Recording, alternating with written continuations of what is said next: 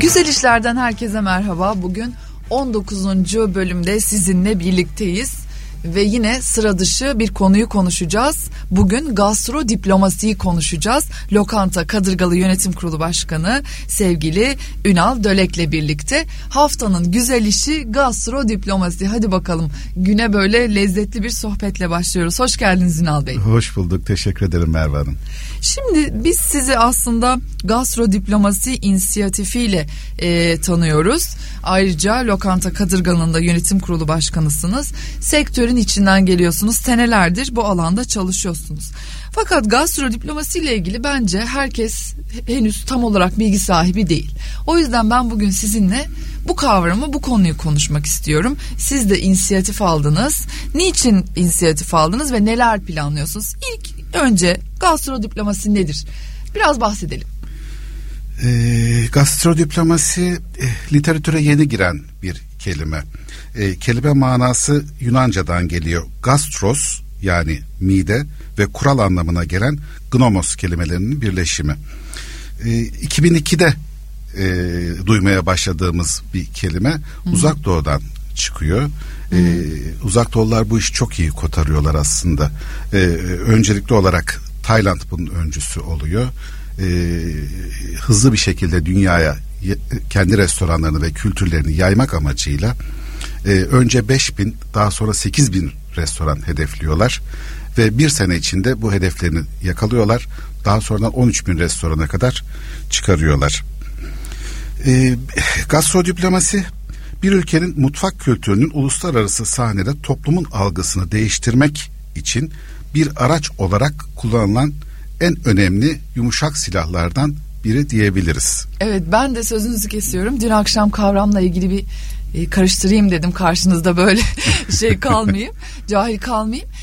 Joseph Nye'nin yumuşak güç kavramıyla özdeşleştirdim. Çok uluslararası ilişkilerde yumuşak gücü, gastrodiplomasinin de aslında bunun içinde yer alabileceğini düşündüm. Kendimce böyle yorumlamıştım. Bu şu an doğrulamış olduk. Çok mutlu oldum. Çok doğru.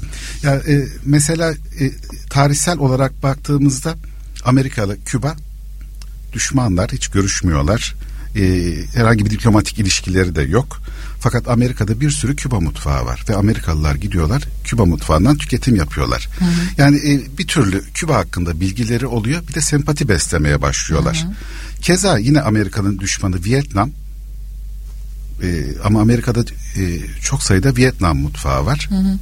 Bir istatistik yapılmış. Bu istatistikte bir ülkenin mutfağını deneyimleyen %55 oranında insanlar sempati besliyorlarmış. Hı hı. O restoranı deneyimleyenlerin çoğuna sorulduğunda %85 oranında da o tüketim yaptığı mutfağın ülkesini ziyaret etmek istiyorlarmış. Hı hı. Yani diplomasi, uluslararası ilişkiler, kamu diplomasisi, gastrodiplomasi de aslında bunun bir alt kolu olarak düşünebiliriz. Hı hı. Uluslararası ilişkilerde çok önemli bir yeri olduğunu söylemek mümkün. Evet, gerçekten çok kıymetli. 20 yıllık geçmişi olan bir kavram. Ülkemiz için de bu kavramın son derece önemli olduğunu biliyoruz. Herhalde bu yüzden de çalışmalara başladınız. Devam edelim, buyurun. Bizim topraklar kadim topraklar diyelim, Mezopotamya diyelim. Her şey burada başladı aslında. Hı-hı. İnsan avcı toplayıcılıktan yerleşik düzene geçti ve bu topraklarda, Anadolu'da iki mutfak ön plana çıkmaya başlıyor. Bunlardan bir tanesi Anadolu mutfağı, bir tanesi Çin mutfağı. Çin mutfağı süreçte Japon mutfağına evriliyor. Anadolu mutfağı Mısır, daha sonra Yunan mutfağını etkiliyor. Daha sonra Roma mutfağı ve bugün Avrupa mutfağının tamamı da Roma mutfağından etkilenmiş durumda. Hı hı. Anadolu mutfağı ve Çin mutfağı. Evet. Evet. Bizim aslında müthiş bir medeniyet bakiyesi var oturduğumuz coğrafyada. Ama baktığımız yerden görüyoruz. Eğer işte hani 1000 yıllık bir süreci düşünüyorsak, o kadar geriye gidiyorsak zihnimizde, o zaman hani Osmanlı'yı düşünüyoruz, değil mi? Ondan önce Selçuklu'yu düşünüyoruz. Evet. Beylikleri görüyoruz. Ama biraz daha geriye gittiğimizde o çok kültürlülüğün aslında bulunduğu çağlara geliyoruz. Böyle bakmayı öğrenmemiz lazım, değil mi? Ya evet, o Mezopotamya dediğimizde tabii çok daha öncelere gitmek gerekiyor. Hı hı. Yüzlerce medeniyet belki bu coğrafyada şekillenmiş, evet. Ve bunların bütün kültürleri iç içe geçmiş, yemek kültürü de iç içe geçmiş. Hı hı. Aslında bugün baktığımızda bu geniş coğrafyada herkes birbirinden etkilenmiş. Mesela şöyle bir anekdot var, çok da keyifli. Denktaş'la Klerides o bir dönem düşmanlık döneminde diyeyim, hı hı. Bir araya gelmek istiyorlar ve Denktaş Klerides'i davet ediyor ve ona İmam Bayıldı ikram edeceğini söylüyor. Hı hı. Yunanistan'da İmam Bayıldı meşhur, hatta İmam Bayıldı ismiyle meşhur. Hı hı hı. Ve Klerides tebessümle, çok sevdiği bir yemek, tebessümle hı hı. yemeğe kabul ediyor ve de o da çok nüktedan bir şekilde diyor ki, ama diyor ekmek kadayıfı yaparsanız gelirim diyor. Hı. Bakın burada bir ilişki başlıyor aslında. Hı hı. Bir mutfak aracılığıyla bir evet. ilişki başlıyor. Evet, ortaklıkları, benzerlikleri aslında çok öne çıkaran bir kültür. Yemek kültürü, mutfak kültürü. 50 yıl boyunca belki hangi ülke sahiplendiyse onun lezzeti oluyor ama daha sonraki 50 yılda o yemeği yapan diğer kültürler, diğer coğrafyalardaki insanlar da bunu dünyaya yayabiliyorsa onların da yemeği oluyor. Aslında ortaklıkları örgütleyen bir şey gastrodiplomasi. Evet, yeni terim, sahiplenmemiz gerekiyor bunu. Ya biz lokantacı ve restorancı olarak bizim gelecek nesiller ve ülkemize katkı açısından yurt dışına açılmamız gerekiyor. Evet, tam da o zaman ben o soruya geçeyim. Gastrodiplomasi ile ilgili çalışmaya bu motivasyonla mı başladınız? Evet. 2002 dedik. Asya ülkeleri dedik. Asya ülkelerini daha sonra diğer ülkeler takip ediyor. Mesela İtalyan mutfağı dünyada çok hakim. Fransız mutfağı çok hakim. Bizim damak tadımıza genel olarak uymadığını düşünsek de Japon mutfağı ve Kore mutfağı şu an Türkiye'de de çok fazla var. Evet. Ve gençler de deli gibi tüketiyorlar bunları. Damak küçük yaşlarda oluşuyor. Özellikle gençler ilgi duymaya başladıklarında onu tüketmeye başlıyorlar. Hı hı. Ve o ülkeye de ilgi duymaya başlıyorlar. Sempati evet. duymaya başlıyorlar. Türkiye bu işin neresinde bir şeyler yapmış. Çok geniş bir açılımda değil yalnız. Aşağı yukarı 15-20 proje olmuş. Fakat bunların çok güçlü olduğunu düşünmüyorum. Hı hı. Yani en öne çıkanı işte Turquality projesi Türkiye'nin.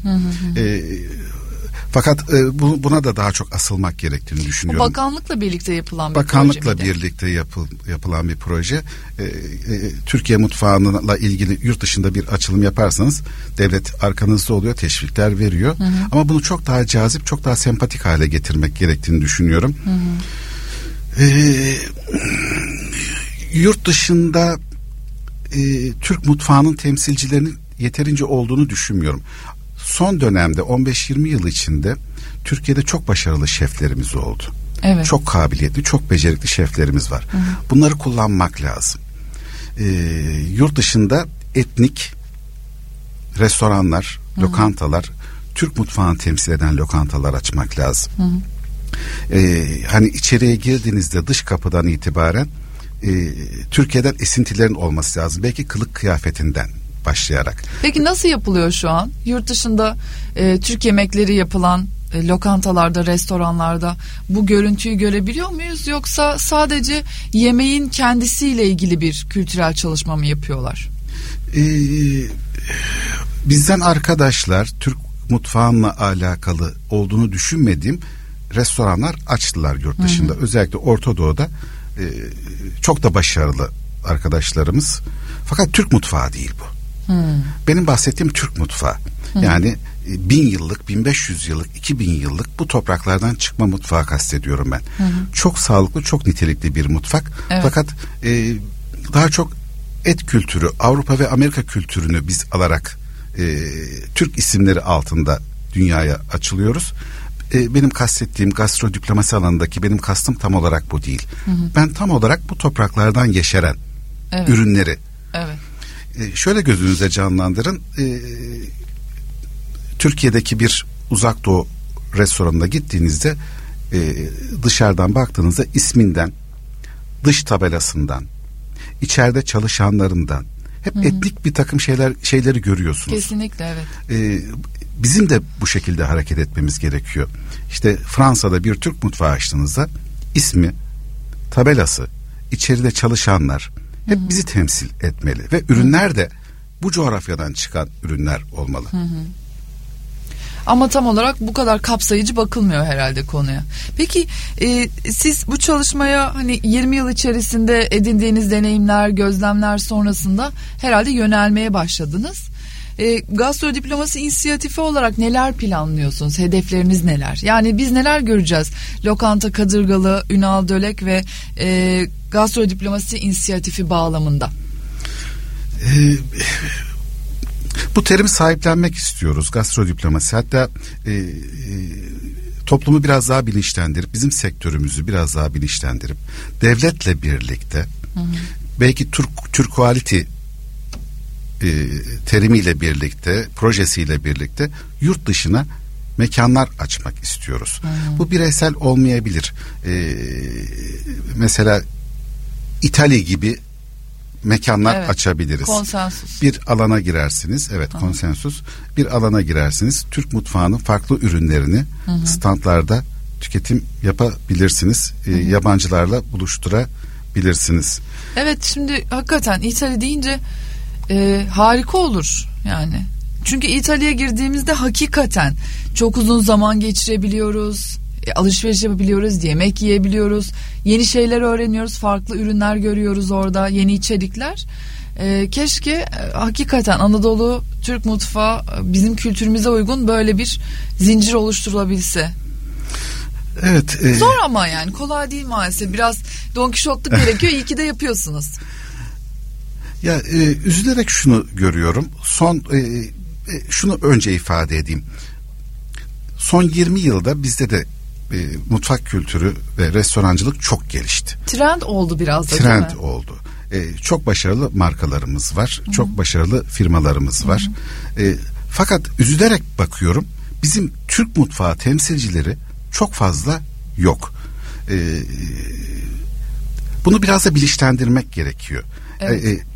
İyi bir nesil istiyorsak, zeki bir nesil istiyorsak önce iyi beslememiz gerekiyor. Evet, motivasyonlarınızdan bir tanesi de bu yani. Evet. Unutmayın, ne yerseniz osunuz. Evet. Protein ve balıkla çocuklarımızı beslemek gerekiyor. Üzülerek bakıyorum, aileler dışarıya çıkıyorlar, daha çok çocuklarına fast food tükettiriyorlar.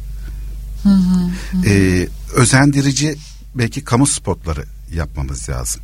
Belki şunu yapmak lazım. Çok etkili olduğunu düşünerek buna basa basa üstüne söyleyeceğim. Müthiş Türk dizilerimiz var şu an. Dünyaya pazarlıyoruz bunları. Bu işte de acayip iyiyiz. Karşılığı var bunun. Evet. Dünya izliyor. Avrupa ve Asya da izliyor. Yani bayağı bir tüketicisi var bunun. Kesinlikle.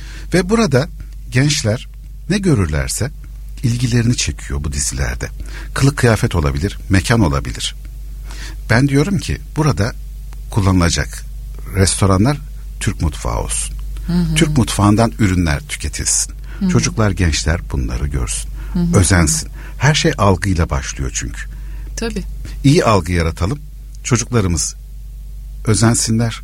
İyi tüketim yapsınlar. Güzel bir gelecek bizi karşılasın. Ürün yerleştirme dediğimiz şey hayatımızda yani 20 senedir. Bu da tırnak içinde iyi bir ürün yerleştirme olur. Yani ürün satılmaz ama kültür satılır. Evet, evet, gerçekten zor işler değil bunlar. Bu bahsettiğimiz kısım bence zor bir şey değil. Önemli olan karar vermek, yönelmek, öyle bakmak.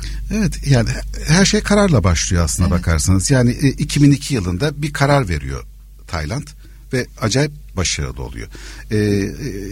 Ve diğer Asya ülkeleri, Japonya, Kore bunu takip ediyor. Biz niye yapmayalım? Yol belli. Bu yolu geçenler aynı yollardan geçmişler. Başarıya da ulaşmışlar.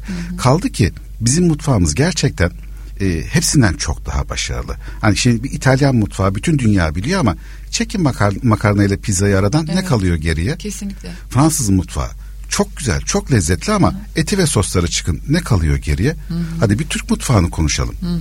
Dehşet bir derinliği var Türk Hı-hı. mutfağının. Hı-hı. İnanılmaz bir derinliği var. Evet. Yurt dışında Türk restoranları, mutfakları var ama ya maalesef çok başarılı temsilciler yok. Yani bu algıyı da kırmamız gerekiyor. Evet, yani Türk yemekleri deyince yurt dışında ne biliyorlar? Döner, evet. Değil mi? Evet. Kebap. Belki onu da biraz yine daha Orta Doğu yemeği olarak da görüyor olabilirler. Kebap sadece Türk yemeği olarak da görülmüyor. Lahmacun belki. Ya evet, yani şimdi aslında yine bu coğrafyanın, Mezopotamya dediğimiz coğrafyanın Hı-hı. ürünleri bunlarda. Hı-hı. Ama benim konuştuğum Türk mutfağı. Yani Anadolu evet. mutfağını konuşuyorum ben. Evet. Burada başka bir hazine var. Hı-hı. Yani o ve elimizden akıp gidiyor.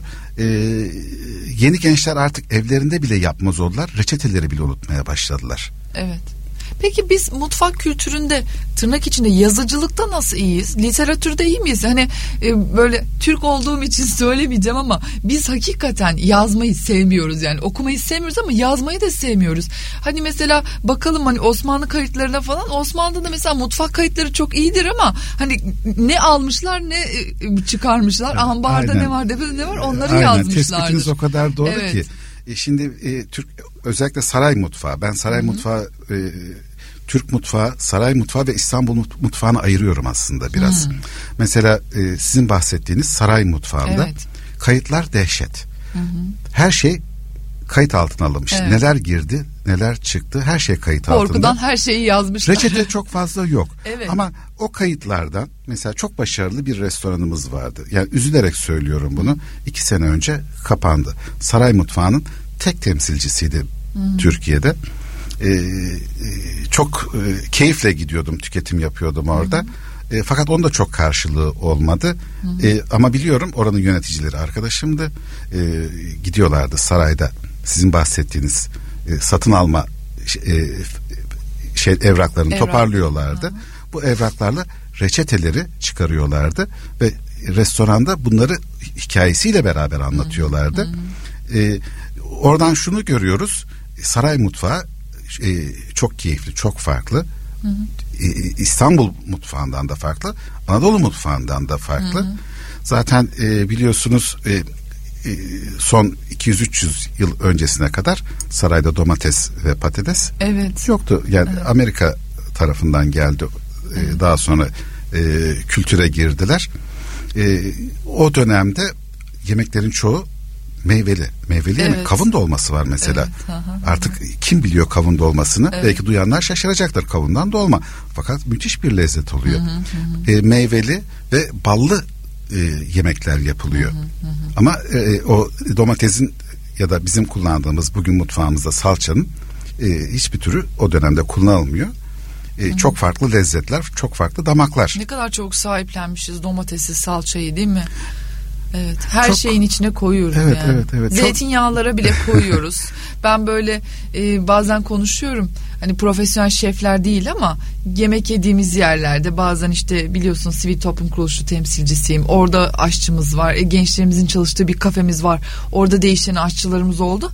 Bazen hep şey söylüyordum. Hani buna da mı salça koyuyorsunuz, buna bari salça koymayın. Bir de her şeyin içerisinde bir et ekleme şeyimiz var. Artık bilmiyorum, o herkesin evde öğrendiği, hani annelerimizin, ablalarımızın evde öğrendiği kültür, yemek kültürü herhalde sonra devam ediyor. Ben çok daha böyle zeytinyağlı tarafındayım. Etin az olduğu, her şeyin içine girmediği, salçanın az olduğu bir taraftayım.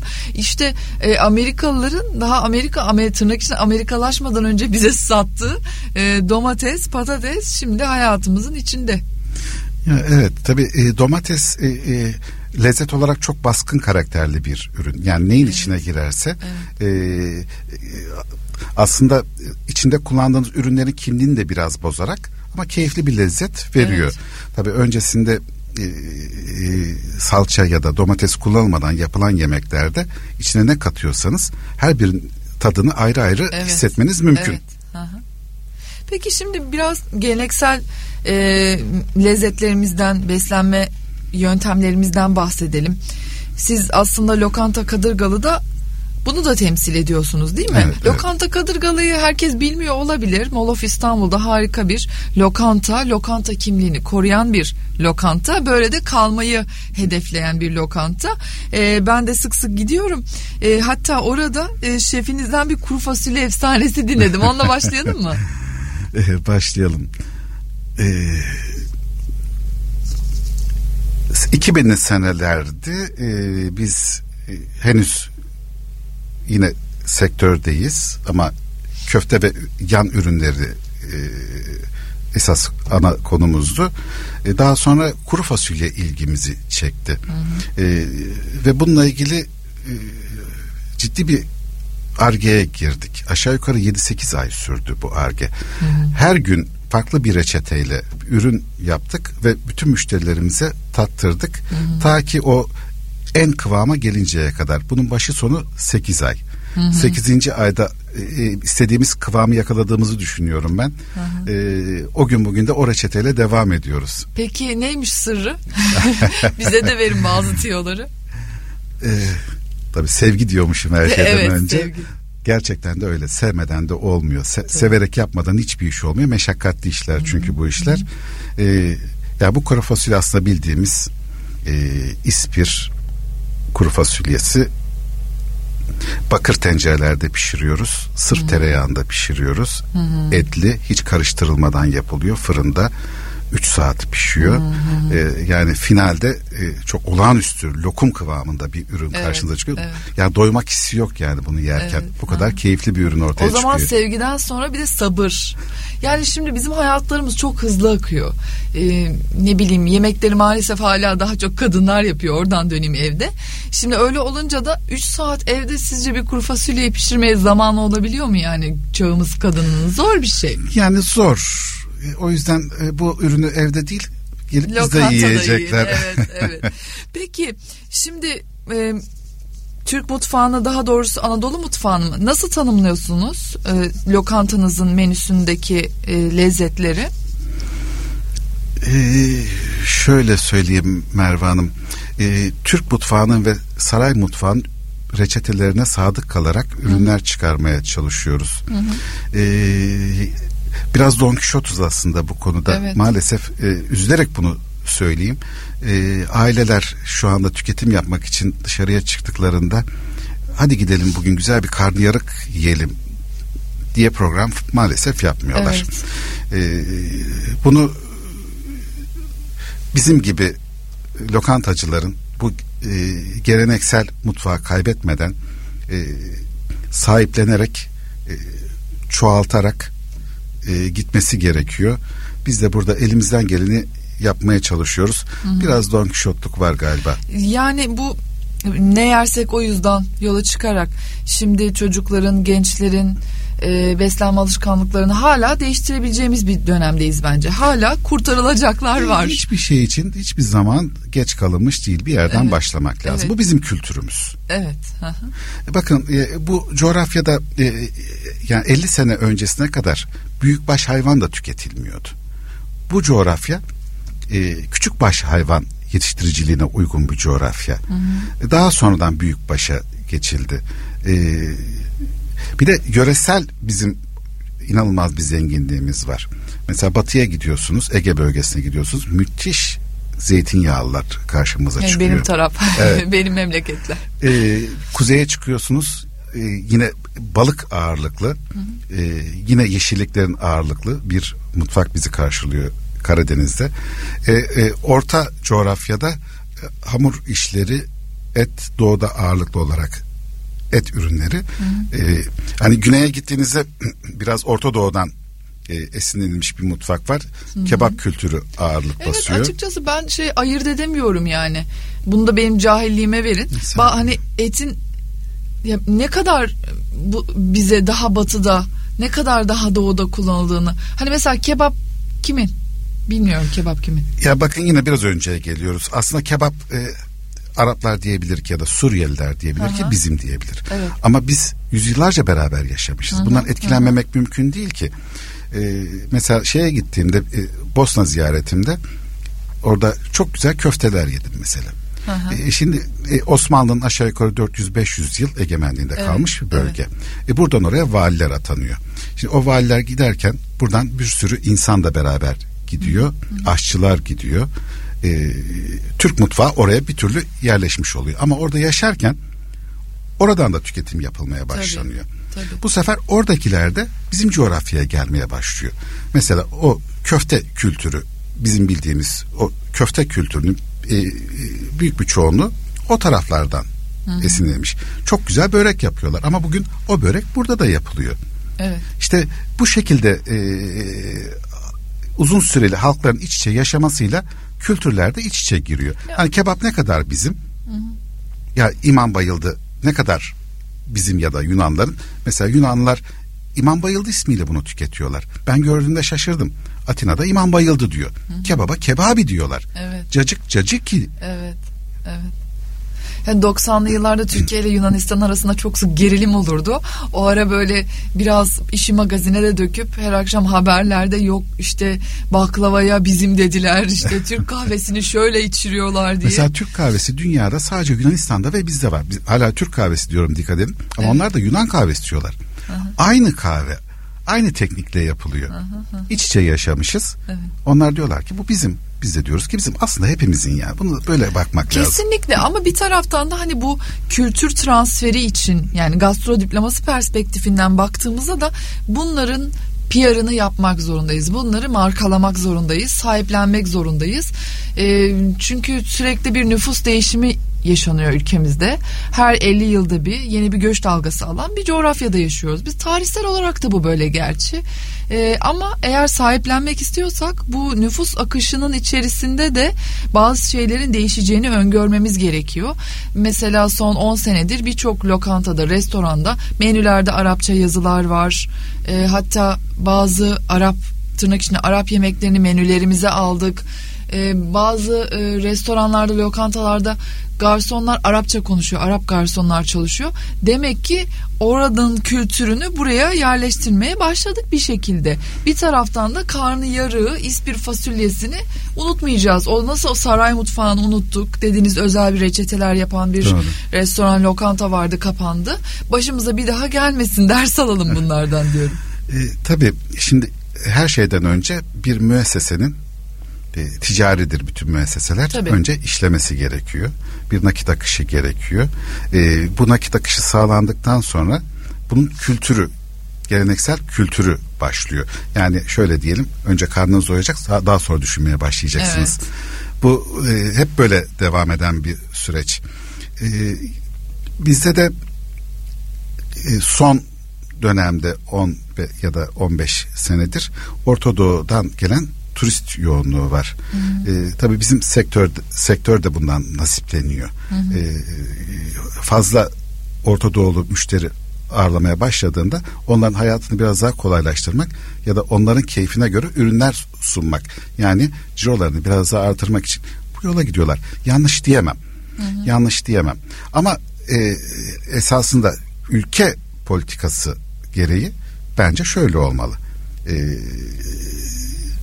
Dışarıdan geliyorlar ve buranın aslında her şeyini görmek istiyorlar bu insanlar. Hı-hı. Biz her türlü kültürümüzü onlara sunmamız gerekiyor. Yani ben buradan çıkayım, başka bir ülkeye gideyim, orada taze fasulye yemek istemem. Oranın tabii kültürüyle alakalı bir şeyleri deneyimlemek isterim. Hı. Yani bu bilinçle hareket edersek bence daha doğru bir yere gideriz diye düşünüyorum. İşte temelde zaten olayımız bilinç. Yani farkındalık, kültürel kodlarımızın ne kadar kıymetli olduğunu bilmek, korumak, aktarmak. Birazcık da bu şeyden bahsedelim, gıda güvenliğinden bahsedelim. Siz Lokanta Kadırgalı olarak organizasyonlar, etkinlikler düzenlemeye başladınız. Son etkinlikte de benim de alfa kuşağına bir söyleşim oldu. Oradaki etkinlikte çocuklara aslında ne kadar kıymetli bir iş yaptığımızı bir kere daha fark ettim. Çünkü alfa kuşağı dediğimiz insanlar yarın bu ülkede karar verici olacaklar. Hem bedenen hem zihnen sağlıklı olup bir de kültürümüzü sahiplenen bireyler olduklarında daha ne isteyelim, değil mi? Aslında yarına kesinlikle çok daha umutla bakabileceğimiz bir çerçeve. Dolayısıyla burada geleneksel beslenme evet çok kıymetli ama oraya gelmeden önce bir de gıda güvenliği sorunumuz var bizim. Birazcık da ondan bahsetmek istiyorum. Siz muhtemelen aynı fasulyeyi senelerdir aynı yerden almanın bile krizini yaşıyor olabilirsiniz. Tarımda ve gıda güvenliğinde ayrı ayrı iki konu ama sorunlarımız var. Bu konuda neler söylemek istersiniz?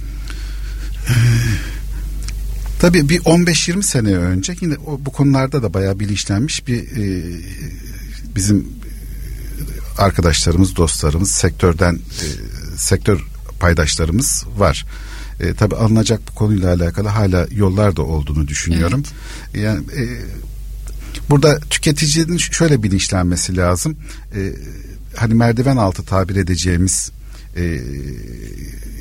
mekanları kullanmamaları lazım. Hı hı. Güvenilir, kendini rüştünü ispat etmiş firmalardan ürünlerini almalarını ben tavsiye ederim.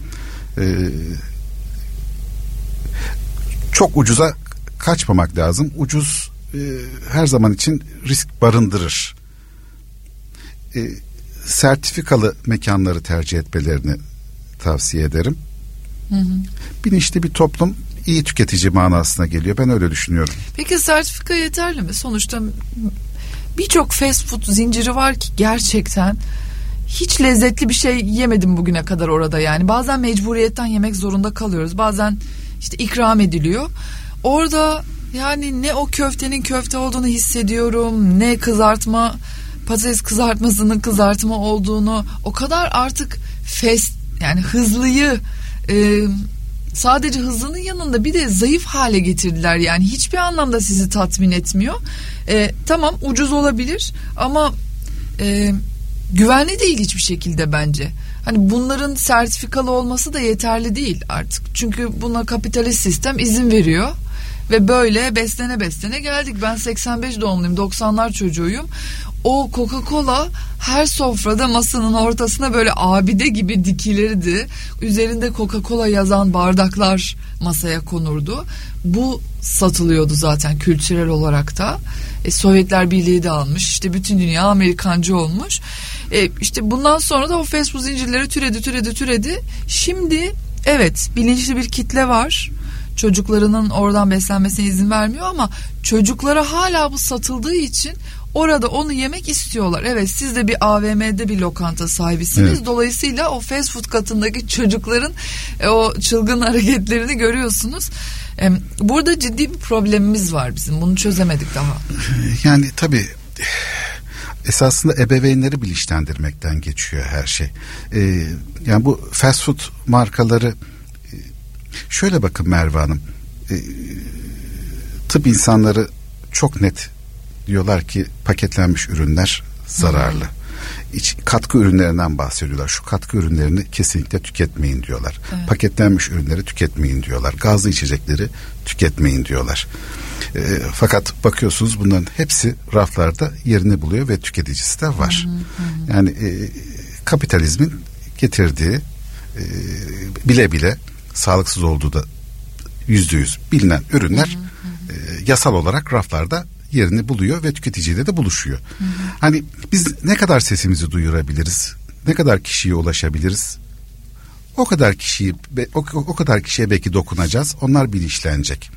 Bu ürünleri çocuklarımıza küçük yaşlardan itibaren o algıyı yaratmamız gerekiyor, tükettirmememiz gerekiyor. Hı hı. Damaklarını genç yaşlarda, çok küçük yaşlarda fast food ürünlerine damaklar alışınca daha sonra kopamıyorsunuz kolay kolay bundan. Evet. Mesela ben şeyi anlatıyorum, çok enteresandır. Bu lezzet kavramı çok küçük yaşlarda oturuyor. Hani bir ürünü yerseniz hiç hoşunuza gitmez sizin ama küçücük yaşlarda o ürünü yiyen birisi için dünyanın en lezzetli ürünüdür o. Hı. Bir belgesel izlemiştim. Afrika'da yokluk içinde yiyecek bulamıyor çocuklar. Evet. Ve çocuklar çok küçük yaşlarda, belki 7-8 yaşında ava çıkıyorlar. Av da yok zaten. Ama neye ulaşabiliyorlar? Hı-hı. Tarantula avlıyorlar bu çocuklar. Hı-hı. Yani elin büyüklüğünde örümcekleri yakalıyorlar. Hı-hı. Yani izlerken sizin içiniz kalkıyor. Evet. Zehirlenme korkuları var ama onu aşmışlar, nasıl yakalayacaklarını biliyorlar. Hı-hı. O tarantulaları şişe geçirip usulünce ızgara yapıp çok da keyifli bir şekilde yediklerini gördüm ben.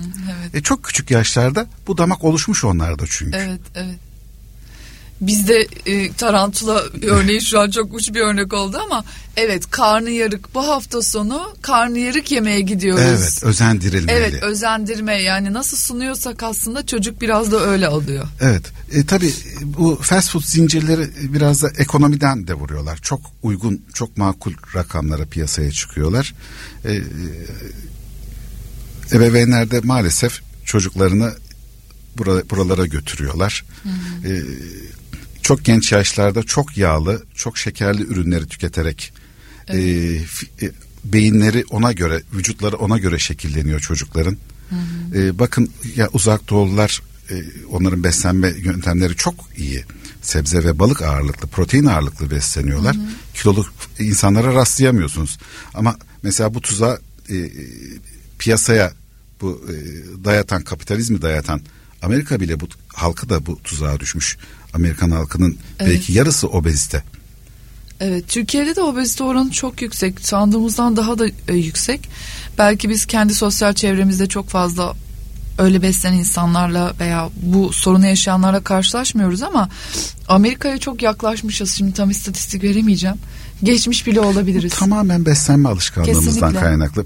Tabii bundan son dönemde özellikle dijitale geçişle beraber çok evlerde yaşamaya başladık. Evet. Yani önceden hareketli bir yaşamı vardı bu coğrafya. Aslında bütün dünyada böyle hareketli, insan doğası harekete meyilli.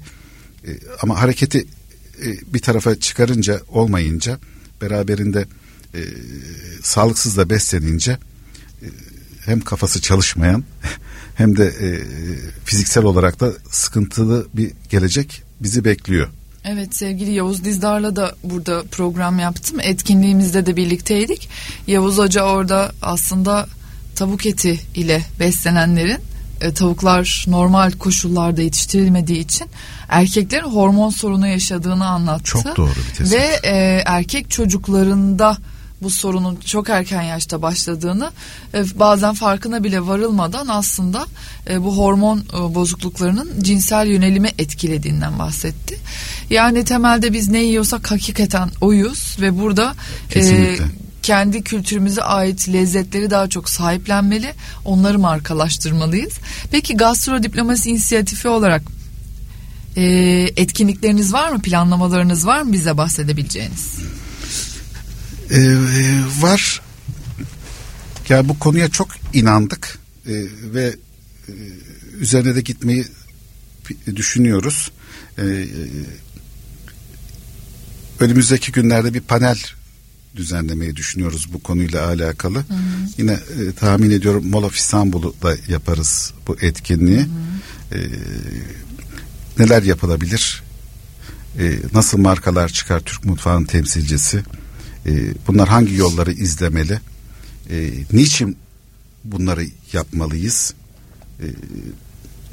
Bütün bunları konuşacağız. Elimizden geldiğince paydaşlarımıza, bizi dinleyenlere, izleyenlere anlatmaya gayret göstereceğiz. Harika, ben de takip ediyor olacağım. Birlikte oluruz inşallah.